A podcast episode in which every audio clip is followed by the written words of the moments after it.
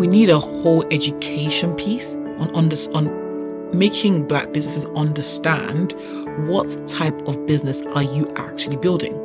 And that's something a lot of our white counterparts know exactly what because they know they know the game a bit more than us. They've been educated maybe by family members or friends or networks that we're still also still trying to figure out. So am I trying to build a legacy business in a sense that I'm not trying to sell this business, I'm passing it on to generations ahead of me? Or am I trying to exit by through a sale through an IPO? A VC backable business is not one for a legacy business. What we find is a lot of black businesses are actually legacy businesses, which are not bad things, by the way. Mm. It just takes a different type of funding. Now, quickly, before we get into this episode, a quick word from our sponsor, us. Or, in other words, 1000 Visuals, the production company behind 1000 Voices. With 1000 Voices, I was looking for a studio that had that high quality cinematic and homely feel to it, but I just couldn't find anywhere. So we decided to open up our own space. We've got four high quality cinema cameras. We've got shotgun mics, not those podcasting mics that cover half your face as well, so people can see you when you're speaking to them.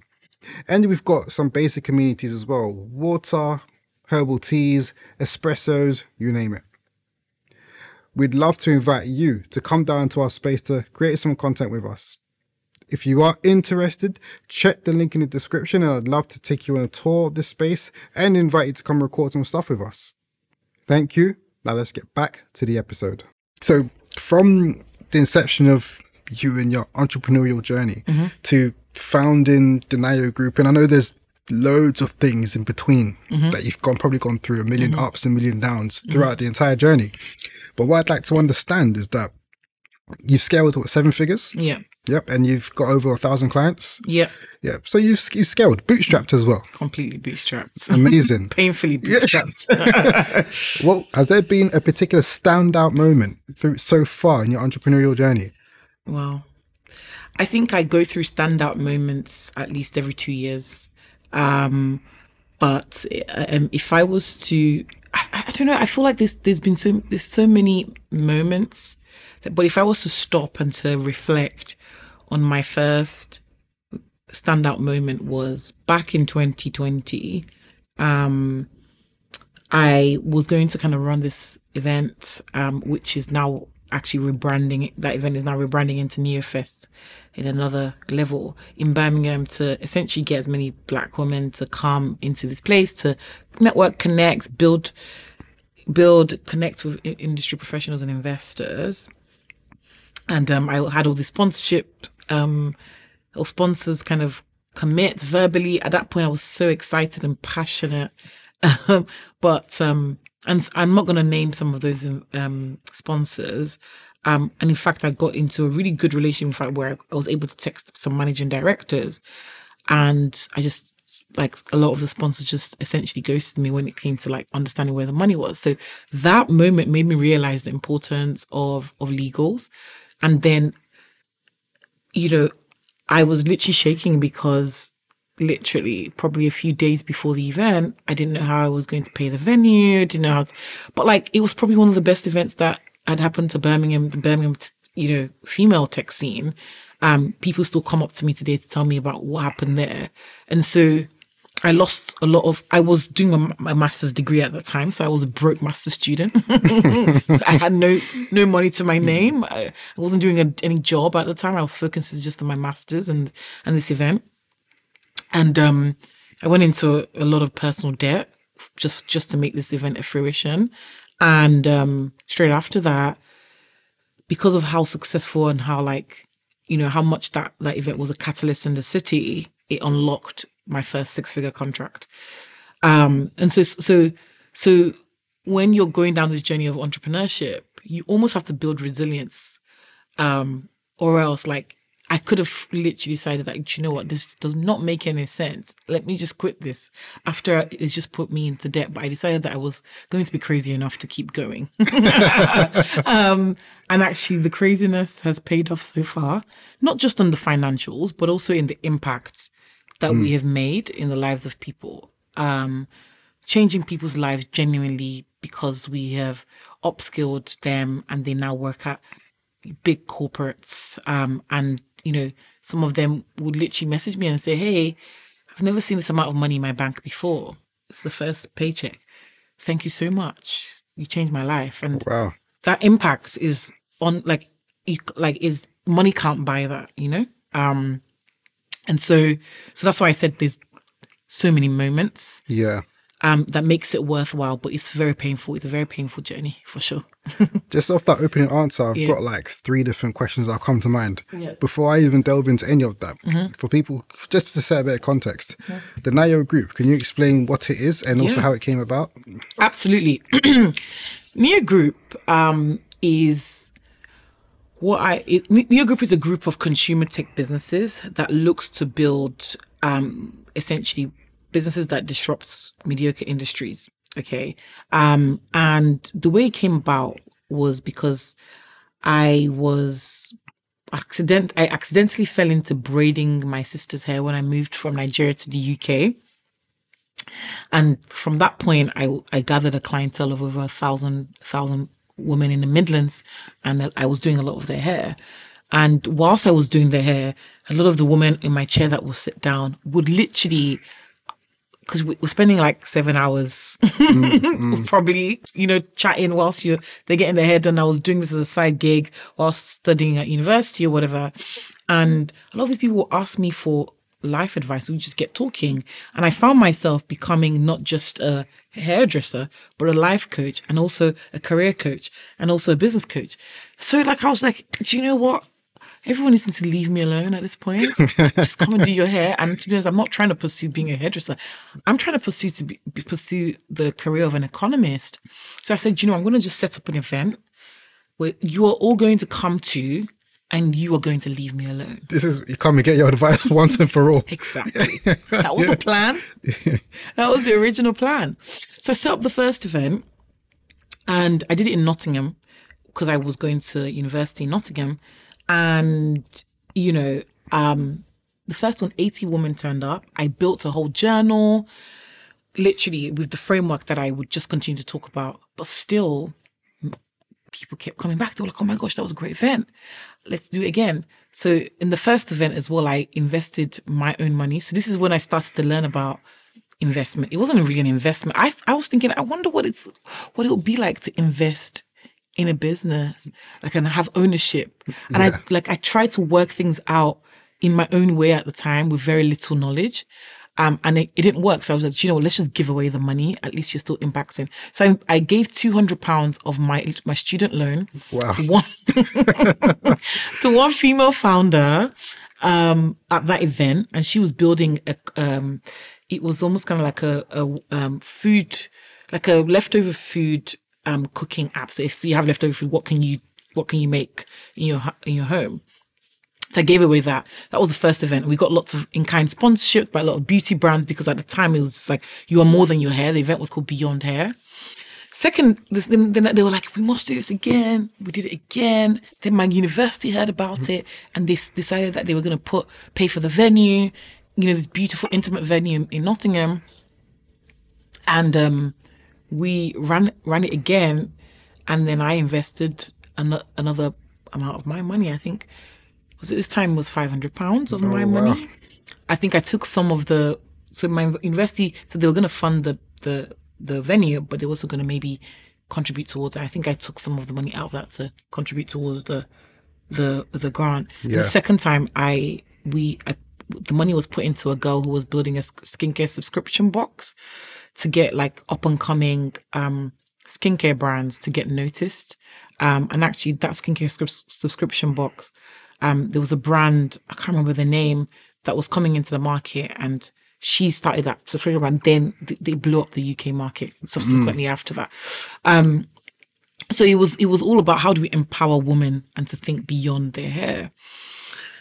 Now that's got me to that third. After that second event, that got me to the third event.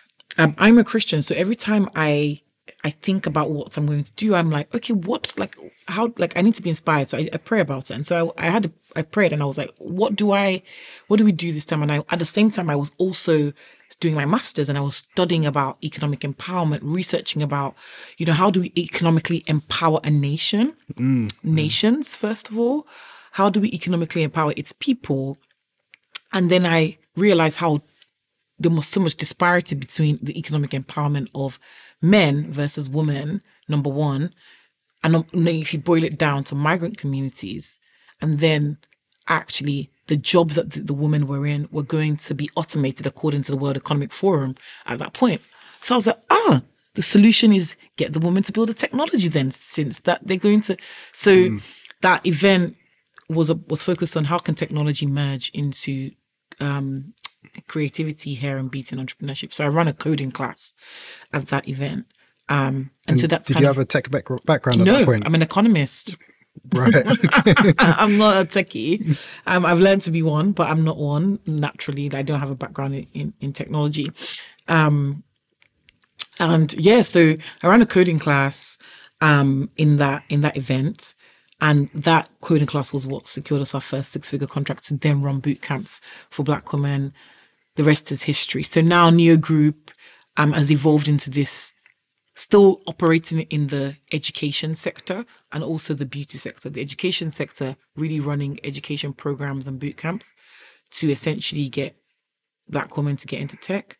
Um, and we're essentially wanting to we're, we're scaling that in, over this this year globally to essentially enable as many underrepresented people as possible to go from zero to C-suite via this platform. So you can actually upskill and get a job via this platform. And we're beta testing it right now.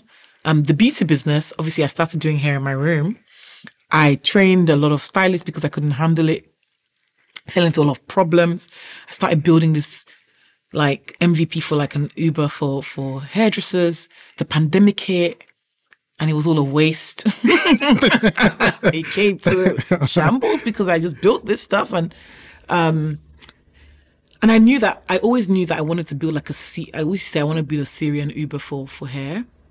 And um so I I then um I, I, I so like what we're gonna do. So we decided, you know, we're gonna keep training. We're gonna keep training the stylist, and we're going to do some e-commerce stuff. So like to just to empower our current customers. Um, now during that process, obviously the education business was coming to up nascency. We then began to actually look at how we were revolutionizing the hair and beauty sector with training because not me- like the the black hair industry doesn't have good standard like education when it comes to the standard practice. So we started that and then um we're still on a journey of building that Uber, Syrian Uber for hair, which is why we have like the first AI and AI powered salon in the world for textured hair. This is an amazing journey. Thank you. Again, a few things come to mind after you talking there as Yeah. well.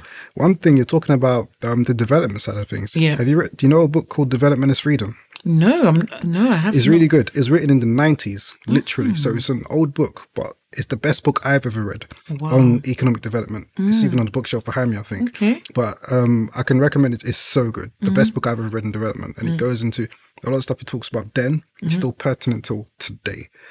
Uh, on the, and also I like what I like about your journey is the fact that you've identified a problem, mm-hmm. and even though you're not the subject matter expert there, you've gone about making it work. And through that tenacity, through identifying a problem and then providing a viable solution to it, he was able to secure a six figure contract. Are you are you able to say how much what, what- from the six like what the Oh, revenues I'm are now? get a or lot of people could we just could we just say seven figures? okay. Um yeah, I mean it was it was uh, it was a quarter of a million um at the time. Um and that tends to multi-year multi-year contract after that point, yeah.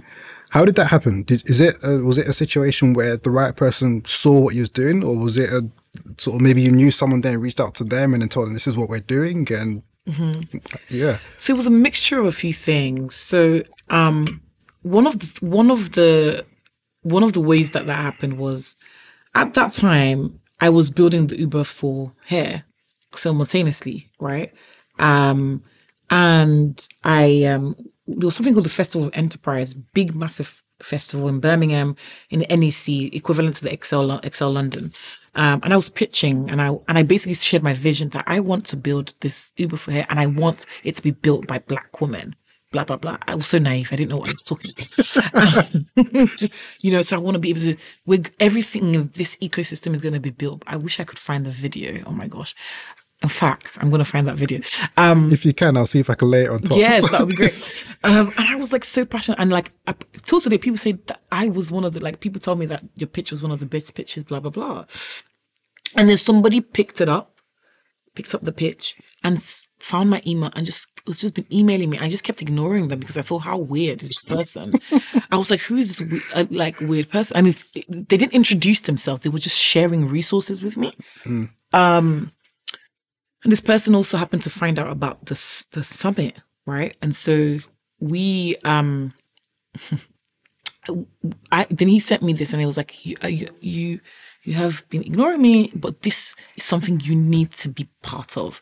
So anyway, I opened up the the up the the what's the word the um the email and I and and it was part of the the digital skills pilots in the UK. So you might have heard of um, School of Code. They were the first ever coding boot camp that was pioneered by the government at the time, and then five other other suppliers. We were one of the fir- first after School of Code, um, and so we applied and literally like we we got it. Um, we got it because of the impact that we already were making on ground. Um, yeah, um, it was that was kind of how it went. Things have obviously evolved over time since then, but that has literally helped us like to pioneer from where we are today to um fr- from where we were sorry to where we are today. Um and it's gotten us to kind of secure multiple other corporate partners. So we've got partners like goldman sachs kpmg hsbc different different types of organizations like that um, and i've learned so much about navigating those different corporate spaces um, when it comes to engaging with them so so yes that's um, where we're where we're at um, now not everybody's going to be able to go on this journey of going to secure this six figure contract straight off the bat. It takes a lot of tenacity. In fact, I still have to be so tenacious today. I have to build relationships for such a long time. And so if you don't have grit in the game, it's going to be, it is a tough one. Um, and so that's what I like to say to, to people who want to, want to play in that kind of high ticket game. What? So, what started this thing off for you? Like, what it seems like literally started you off on this entrepreneurial journey was when you're doing hair. Yes. And the women were speaking to you about their problems. Yes. What do you think it was about you? Because you were young then. You're a university student. Yes, student. I was young. Yeah. What, what What do you think it was about you that made them open up to you like that? What I did tell you is that I started doing hair at the age of 12. Oh my gosh! Don't tell me you're 12 years old. and you're me you're telling I wasn't problems. 12 at university. of course not. but what I didn't tell you was I started doing hair at the age of 12 when I first moved from Nigeria to the UK. Um, and I would never tell anyone my age. Um, but I would always present myself as a lot more mature than I was.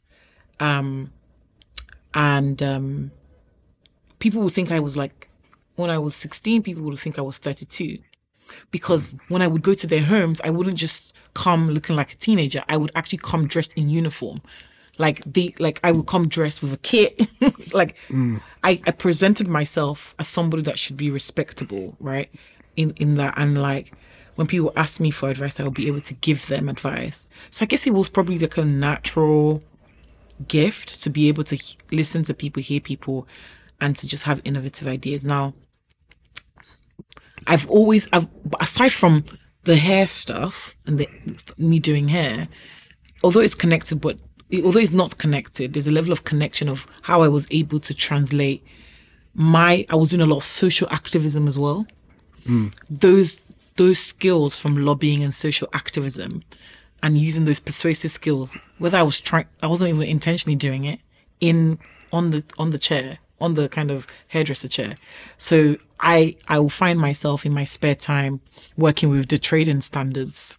What what teenager does that for goodness sake? None that I know. Do you know what I mean? Like, like to, uh, working with the trading standards to spot fake alcohol. Like, I will literally be like a spy to f- spot fake alcohol and do a lot of like because when I first moved to the UK, I was like, why are kids getting drunk on the streets? This is what, what was happening in, in, in Birmingham. So I was like, how do we change this? So I was like, let's work with the trading standards to figure that out. I would also, I set, I helped set up the dry January campaign with alcohol concern back then. I was a proxy shareholder at McDonald's when Mac, so if you remember the days when McDonald's, the, the food was so unethical. But unethical in what sense? in the sense that it was so. Do you not remember when the the bread and the chicken was pretty not was pretty much not really chicken? I, I don't know. I remember that with Tesco when they had horse meat in their burgers. well, yeah.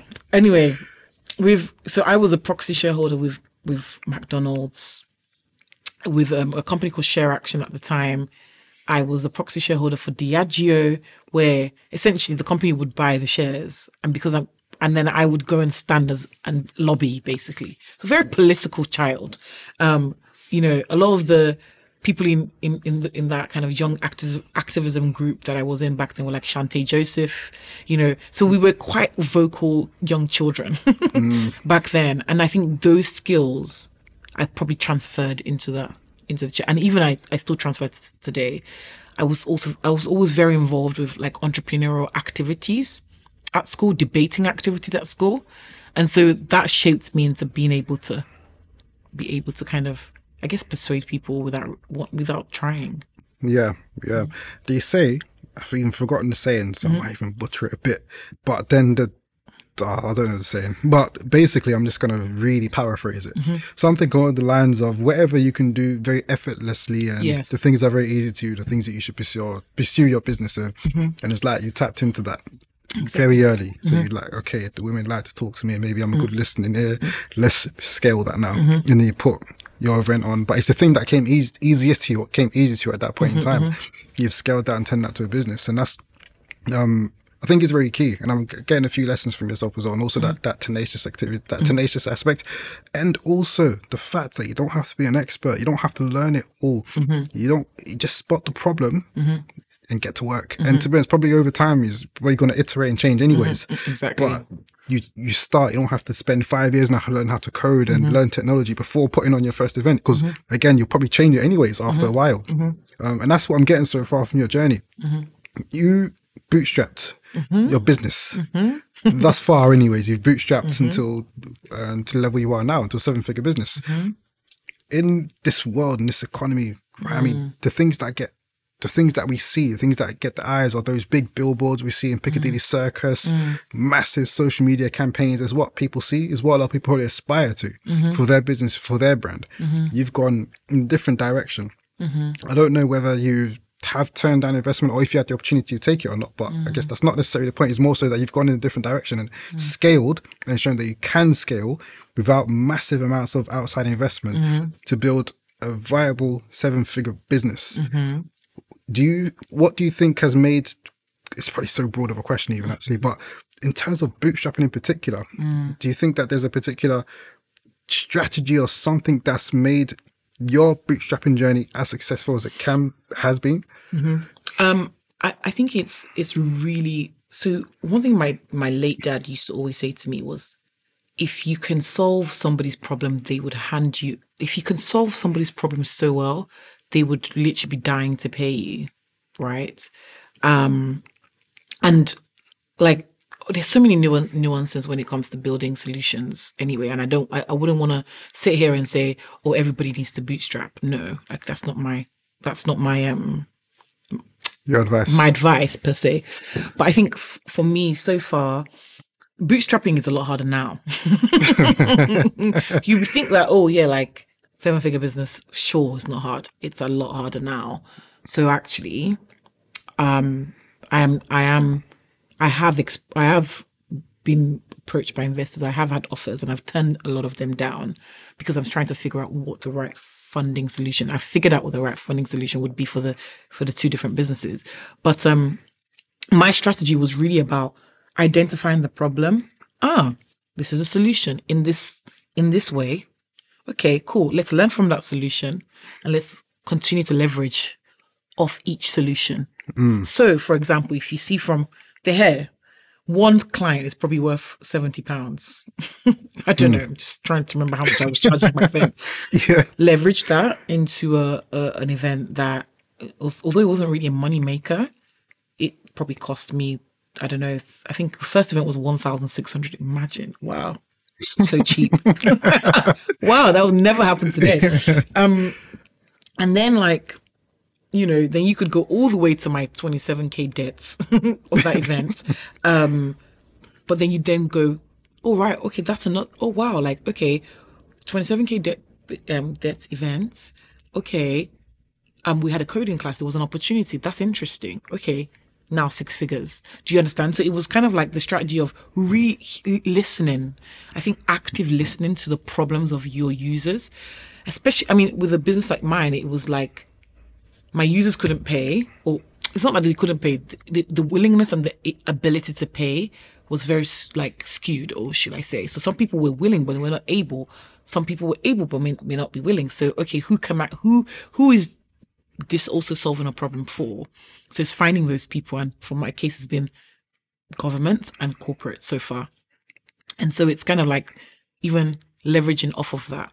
So I was able to leverage off of those different steps. And then even till today, I still leverage off the the last contract. Oh wow. Mm. This is the last contract that we this we're on this contract at the moment, as you can see, and because we're a supplier, you're the buyer. As you can see, these are the problems that we are both facing in this contract. So, for example, it's solving this problem, but you can also see that this is not the tr- it's not the full solution. Let's leverage that again. Mm. So, I that's that's the strategy that I've taken, leveraging each opportunity as much as I can. And and to be honest, sometimes it's not always leveraging with the same people. Sometimes we think we need to. So you would see that I didn't leverage with the the lady that sat in my chair to get to get to six figures. I used the lady that sat in my chair to then leverage to the next person that I thought could keep solving that problem. But what my focus and my goal is about how do we truly upskill um, and essentially bring a balance to building technologies so I think about the big picture and I think about how do I leverage the current things that I have already in my hands to move things forward. And even with funding as well, I, so, cause I, cause I operate in the, in the investment scene as an angel investor and I speak to a lot of founders and I try my best to not put an investor hat on. I come as like a business partner, should I say. So a lot of the people that I speak to and some some people who I write checks checks to, um, and there's this narrative of, oh, like, um, you know, you've had a hundred calls and one commitment. That's really good. I don't think that's good. I feel like me personally, I feel like that is a waste of my time, but then that works for somebody else. And so it's mm. kind of like, just knowing what your big vision is and what your focus is. So even like um, I was I was raising for Niyo Group when I when I said, you know what, I need to scale this to the next level. I want mm. to reach one million. That was that was my big goal. I want to be able to upskill one million people to have technology skills, all manner of technology skills by 2030. I cannot do this here with mm. this. And so I built a road roadmap for it and I said, definitely gonna need external finance for this. Mm. Um, and I decided, you know, let's just go and explore this VC route. And I realized that the DNA of the VC wasn't right for the DNA of the vision of Niyo Group.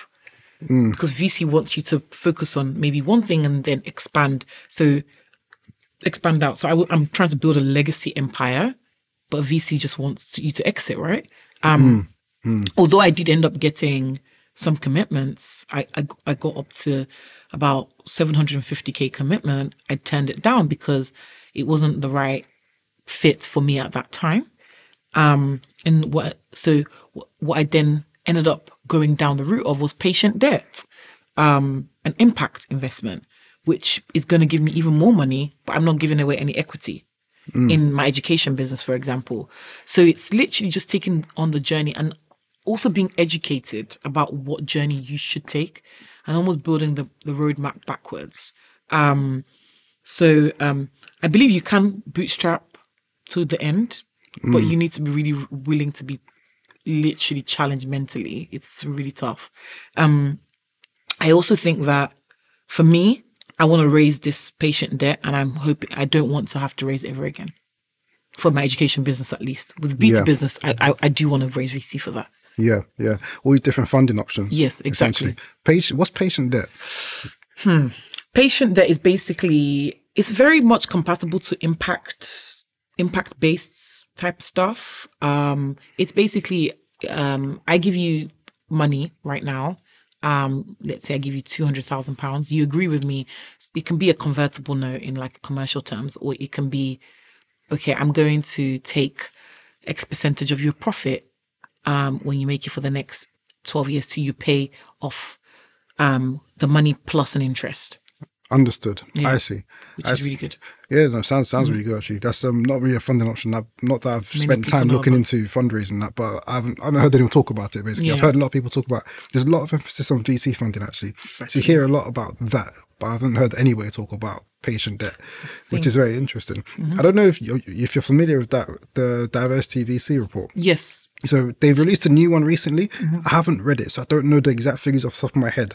But the one, the first report that was covering the period from 2009 to 2019, is famously quoted that 0.02% of, of all VC funding went to black women, which equated to one black woman in the UK Mm-hmm. Yeah. raising over 1 million pounds. And then I think there was like seven, eight that raised smaller ticket sizes of less than 1 million. Mm-hmm.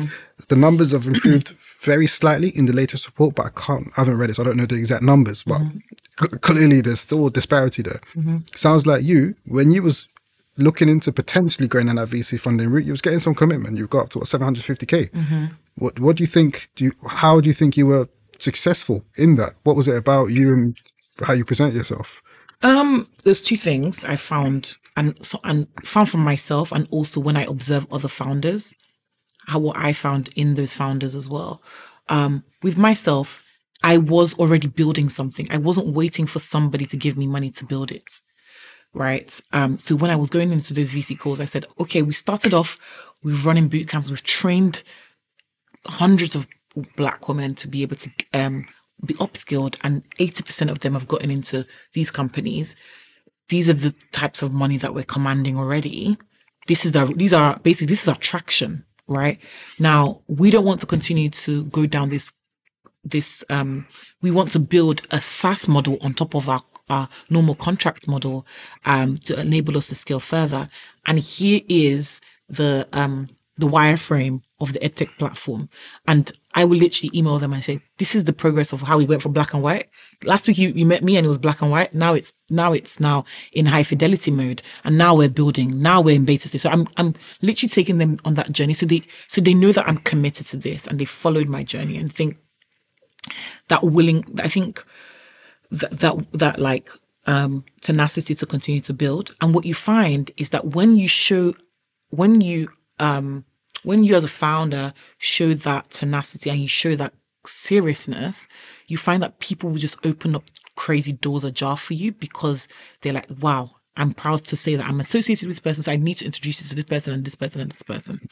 Um, and I found that that was the case. Now, some VCs did tell me like, wow, you built a great thing, but you need to finish the product first because we want to we want to invest in SaaS. We don't want to invest in contract models and so on and so forth. I, as I said, I got to the last conversation, and like people were, um, the investors were very impressed of the conversations I had already been having, regardless of the barriers that I may face. And I'm somebody that I I understand the barriers, but I don't let it affect me.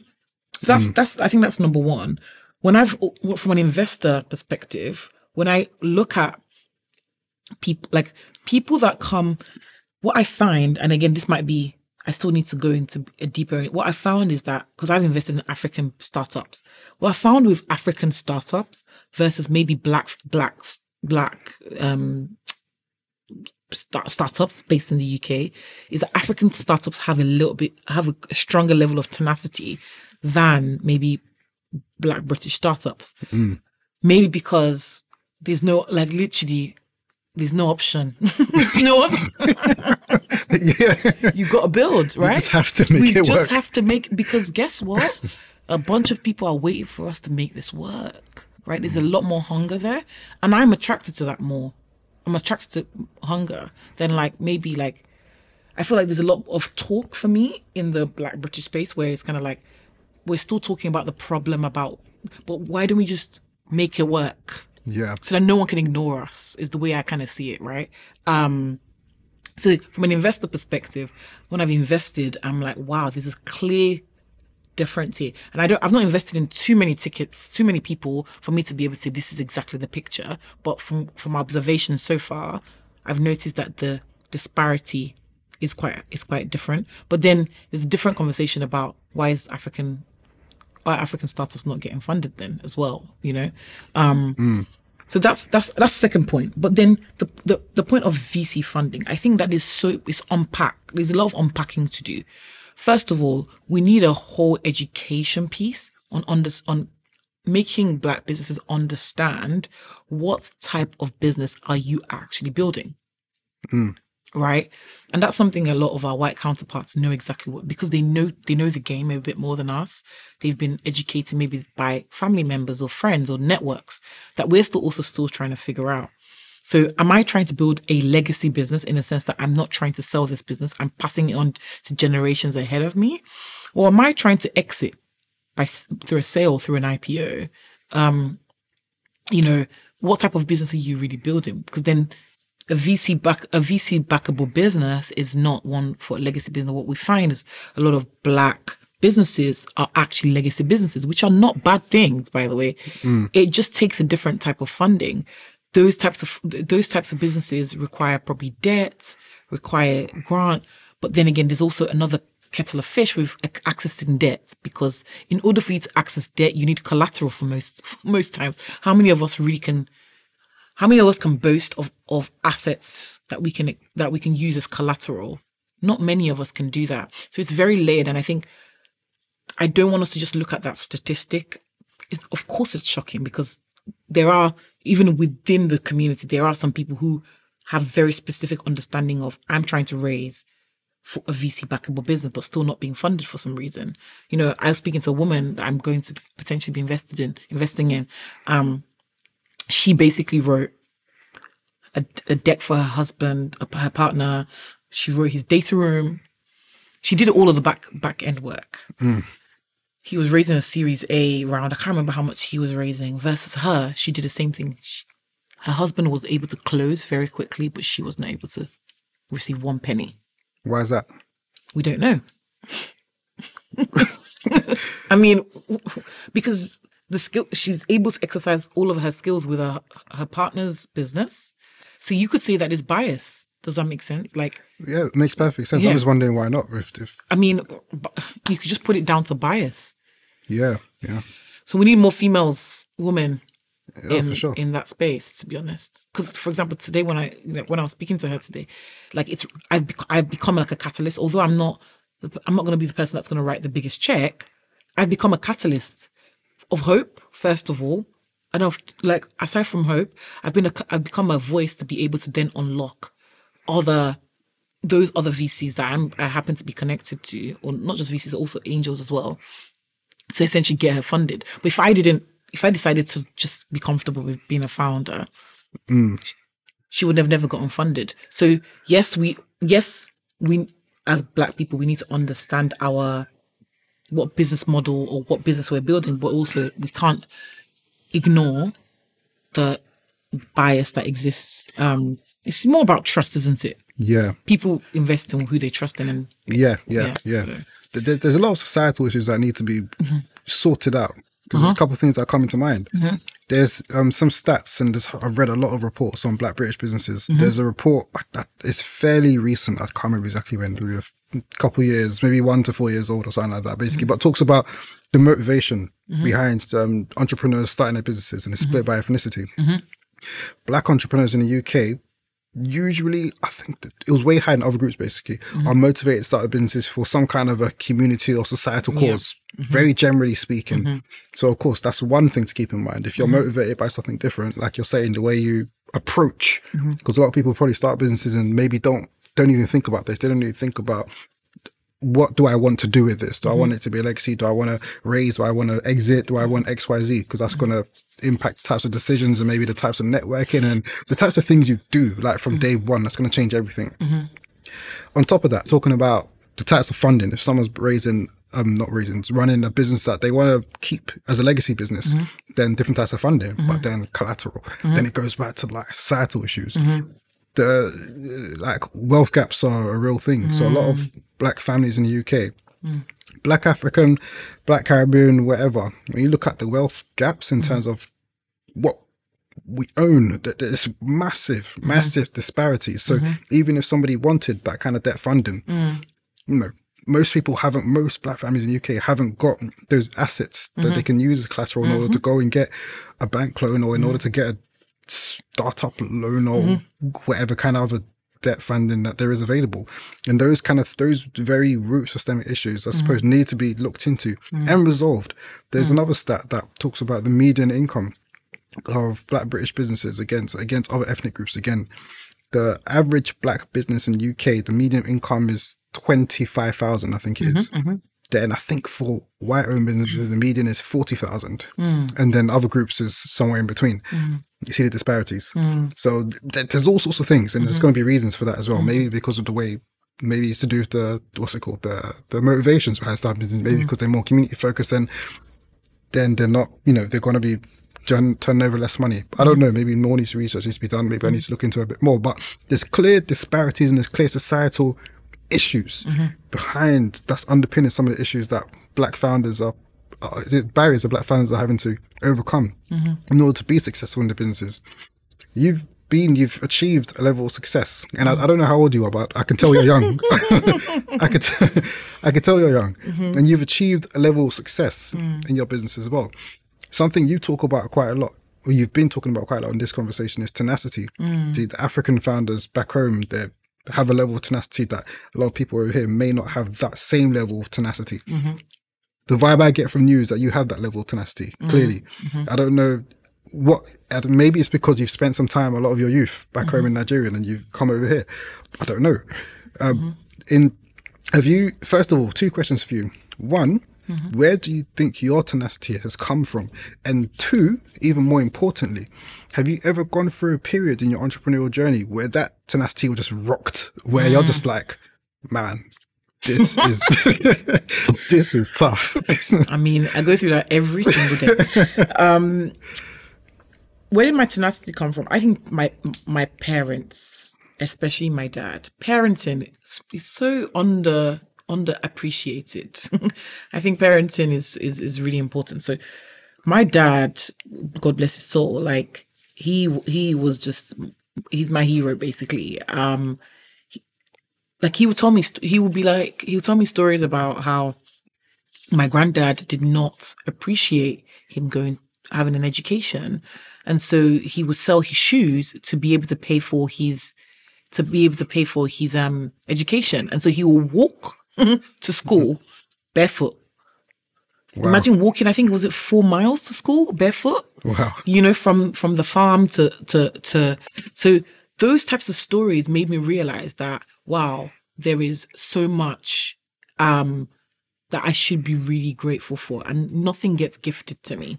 That was number 1 but also it was my dad's drive to everything he put himself into and he made me watch watch that process. So for example my dad was um one of the people that set up um you know communication channels like telecommunication channels in in remote villages in Nigeria. Amazing. right? So before my dad put some infrastructure in place there was no one could communicate hmm. and he would make me sit down next to him and write contracts so again that's probably what, how, how I know how to write bids and contracts.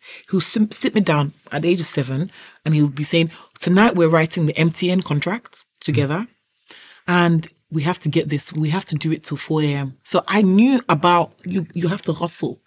Listen, nothing comes for free. But it, but I knew nothing came for free, but I also knew that I was, I was, I had all, all the things that I needed. And so even today, right? if no matter what challenges I might be going through, I still know that I have all all that I need. I don't know. I just have that strong belief that I have all that I need, and I just need to tap into what I already have inside of me. And so my dad would write these telecommunication contracts. Funny enough, my dad wanted me to be a computer scientist. After our fight, we had a fight about me and my dad had like an argument about becoming a doctor, and I said no, and we did a lot of negotiation back then. And then he was like, be, my parents wanted me to be a doctor. As well. I mean, which African parents doesn't um, back then anyway? And then we negotiated to become a computer scientist. And his reasoning was because he just secured a massive contract between Germany and Nigeria. It was a Skype contract, Microsoft Skype at the time. Microsoft just acquired Skype, and they were going to try and do what what Elon Musk is doing with Star Starlink in Africa. Um, you know, he wanted to he wanted me to be like, wow, you need to be behind the brains, behind the people connecting. But I didn't get it at that point. And I was like, yo, computer science? This is geeks, that's for boys. and so so it was that I caught a lot of things from my from my dad. And so I think that parenting plays a big role. So if I wonder if I was not brought up. I predominantly spent a lot of time with my dad and in boarding school in Nigeria before I moved to the UK at the age of 12, right? But I wonder if I was I was born here, my mom was spending night time in my mom and my parents were spending time outside of the house doing night shifts, doing cleaning. Do you know a lot of things that a lot of our community, you know, do? I wonder whether I'll have the same type of tenacity because I didn't get enough time spent with my parent. And the thing is, it's unfortunate that a lot of our parents, when they migrate to countries like this, that no matter how qualified they are in their hometown, in their in their home country, they're almost relegated to very low skilled work that takes them that that makes their, them detach away from their families, which then affects our mindset.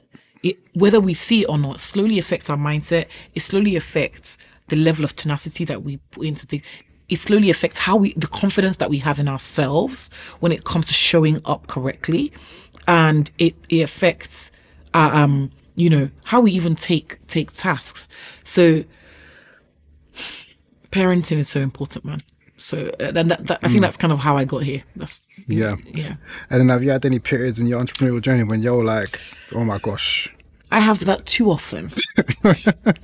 No, I mean, like I decided that one thing I told myself at the um at the beginning, at the end of last year, beginning of this year, was like I am going to manage my energy better because I learned that I wasn't managing my energy good well enough because that I'll find myself like on super highs and then on super lows.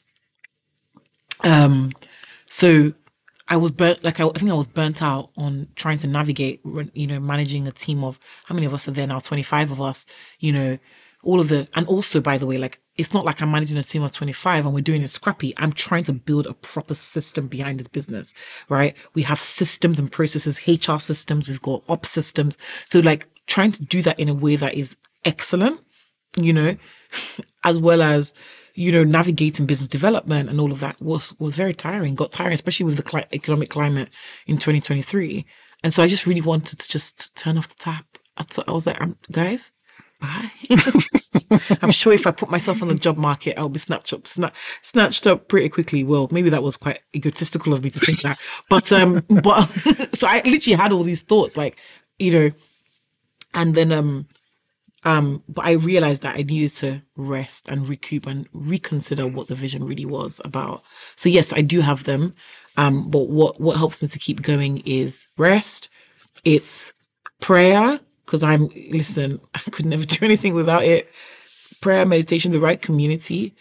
Um, and when I'm talking about community, not just the business, not just like entrepreneurship communities and business communities, but like mentors, life mentors who do life with me, who I can glean on, my siblings, my my mom, you know, like having that support system, you know, even though sometimes th- those support systems might not always be, I guess, monetary, having that support system always helps me to pick myself back up again. What role has failure played in you being the person you are today? Mm-hmm. If you would like to understand how you can use your voice to drive change, how you can craft compelling stories to move audiences, and for additional wisdom from the guests that we have on the podcast, sign up to our newsletter. Every single week, we send actionable pieces of advice to change makers like you. So if you haven't already, the sign up link for the newsletter will be in the description of this episode. I mean, I, I was in 27k debt. I- well, you know, as a as a master's student who, who had no clue what the heck she was doing. Um, a, a, a big role, man. I, I, think I, I say I say this to my team. I say we need to feel fast and feel forward, right? The your, one of your first things to do is you need to figure out you need to figure out how do I fail this fast so I can learn quicker to know what success looks like. And I failed so many times. There's some silent failures and there's some big public failures that I've had. Um, and um, it's not all shiny. It's incredibly very tough. Um, and like you know what entrepreneurship teaches you? It teaches you that listen, there's no ego. Like if you have ego, your entrepreneurship will get rid of that ego quickly. I mean, for me anyway, it has. like it helps get rid of the ego because you become. If you want to grow, you have to become meek and humble. And so failure has taught me about meekness and humility you know, and that's helps me not just as an entrepreneur, but it helps me, uh, secondly, as a woman, and thirdly, as a human being, to know to love and respect and teach, treat everybody with great humility. Um, so yeah, that's that's what it's taught me. The two biggest issues that Black British entrepreneurs face. Number one is funding. I feel like you've spoken quite a bit about funding, and I've, I've learned quite a bit already about funding. The second one is marketing. Mm. A lot of black entrepreneurs in the UK are bootstrapping, mm. like yourself. Mm. Not everybody has been or achieved the level of monetary success mm-hmm. as you and your team have. How have you marketed and got your got the name out there? Again, we don't have. Uh, we, okay, the, the thing is, I always look at okay, this is what I have. I have all I need inside of me and around me. The our marketing has not. We haven't thought.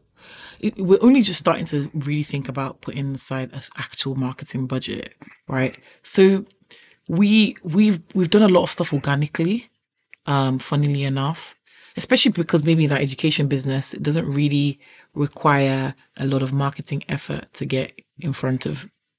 It's it's more kind of B two B procurement and sales, right? Um, so so yeah, it's just been organic, creative thinking.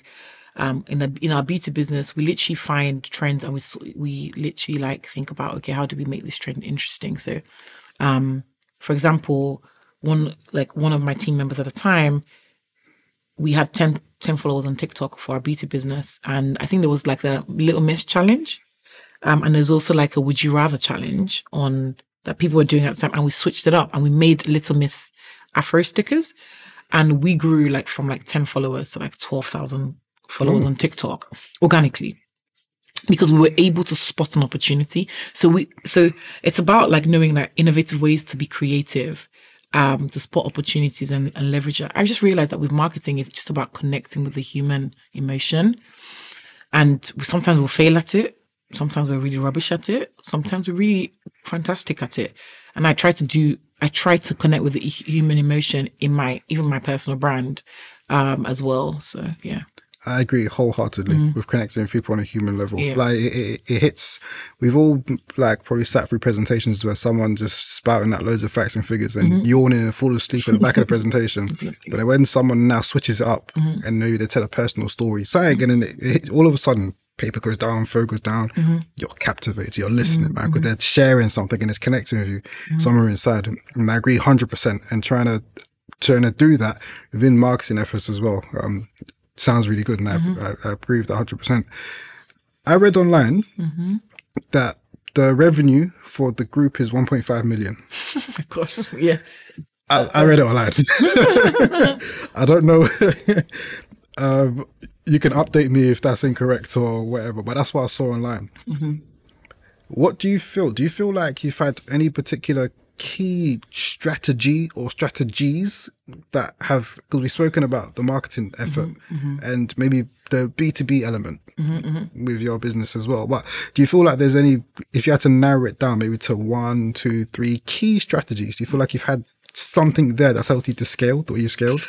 Yeah, I mean, I think um that majority of that revenue, in fact, we've had a lot more revenue than that over the the last few years of operating. Um, um, that revenue mostly comes from our education business, to be honest, because we that, that is heavily business to business and business to government um contracts. Um, so so at that point where I think there was a whole a whole press about it, um, we were still we were still operating on the one legal entity. Now I've split the entities up to truly be a group. Um, So you could actually say that most of that, most of that money, probably 90% of that money goes to education business and 10% is literally on the, the B2 business because there's not been that much, in, I would say attention on the B2 business, which is what this, this, this year we are really going to be focusing on how do we build up the teams or the management teams in each sector to be able to scale it up.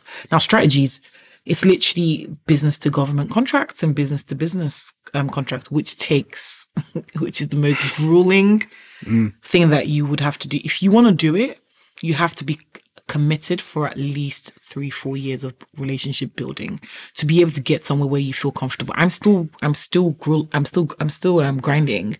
Um, because just because I have a a B2B contract today, a one year B2B contract today, after that one year, the climate could change and I could lose that. And then I could lose the relationship. The relationship goes cold after, you know, spending so much time to build that. And one of the strategies I learned from, cause I, I, I had like a few contracts in my, in my books. Um, and a lot of them were pilots, right?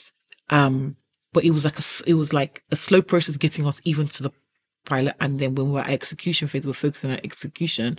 So there was not enough breathing space to then go in. And then the tech space changed, the recruitment space changed because a lot of the contracts are based upon recruitment. And so like I, that's one area that I, I failed actually, hmm. where actually what I should have done is done a multi-year contract and then a one-year pilot with a break.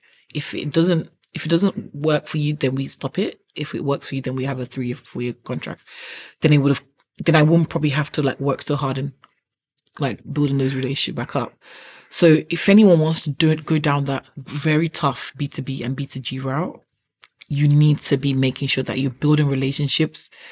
And especially let's say you're, you are working a nine to five and especially if you're working a nine to five in the corporate space and you want to get, you want the, you want, you know, clients in the corporate space, you need to be building that relationship from now so that by the time you're ready to come out, you know, you're literally ready to go. I mean, I, I, I met a woman today who her business, her business is turning over 40 million pounds.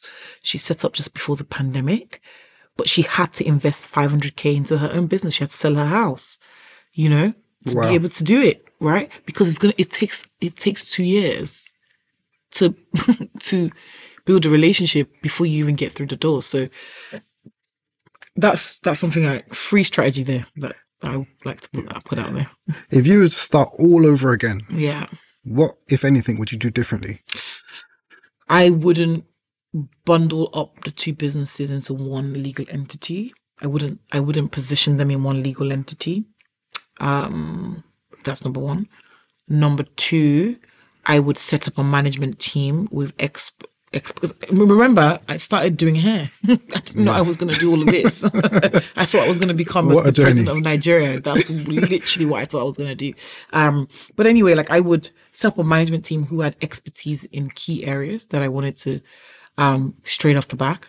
Um, and just remain the group CEO, which is what I'm, I'm essentially doing right now. It's a lot harder doing it now because now I have a responsible, I have responsibilities of operating the business in terms of staff operations, but also operating the business to please my clients. So it's harder to do that foundational work whilst also doing that. So you almost, you know, do you know what I mean? So, um, so I, I would, that's what I would do differently. Um, you know, if I was to start all over again.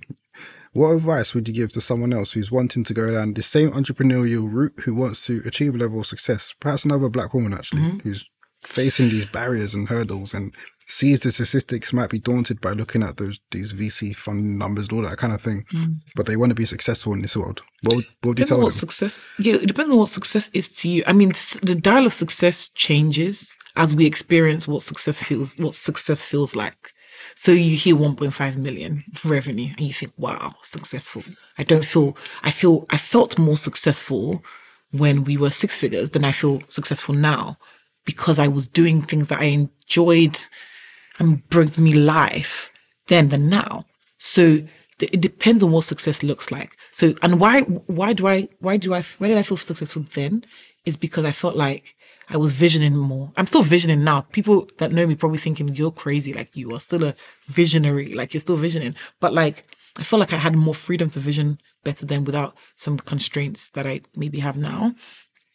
Um, but I would just say really, really, really define your vision. Really know what you're trying to achieve. Be tenacious about it. Don't stop. Like heck, you know, I, I had so many, I've had so many rejections. Goodness gracious. Um, I think I was looking at the amount of calls I had sometime in 2019. I think I had like literally 500 calls and then literally two clients closed. Oh my gosh. Do you know what I mean? How, like, imagine going into sales calls and, you know, back to back and you're just getting rejection upon rejection. Like, you've got to really uh, toughen up, get a tough skin. And I think a lot of the people in my team who work for me have learned, wow, this this game is not that easy. You see this the shiny the shiny headlines and you think, wow, I want to be part. No, but it's actually tough.